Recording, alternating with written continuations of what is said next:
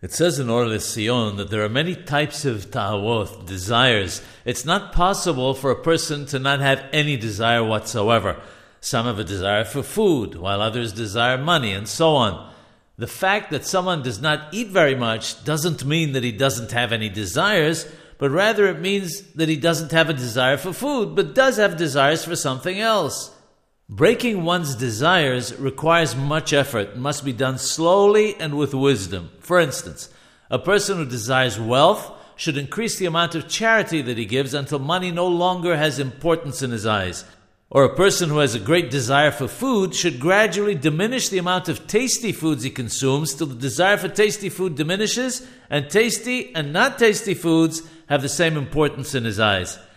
In order to overcome a desire, a person requires patience and reasoning because combating desire is like two people of equal strength battling with each other. Neither one is able to overcome the other.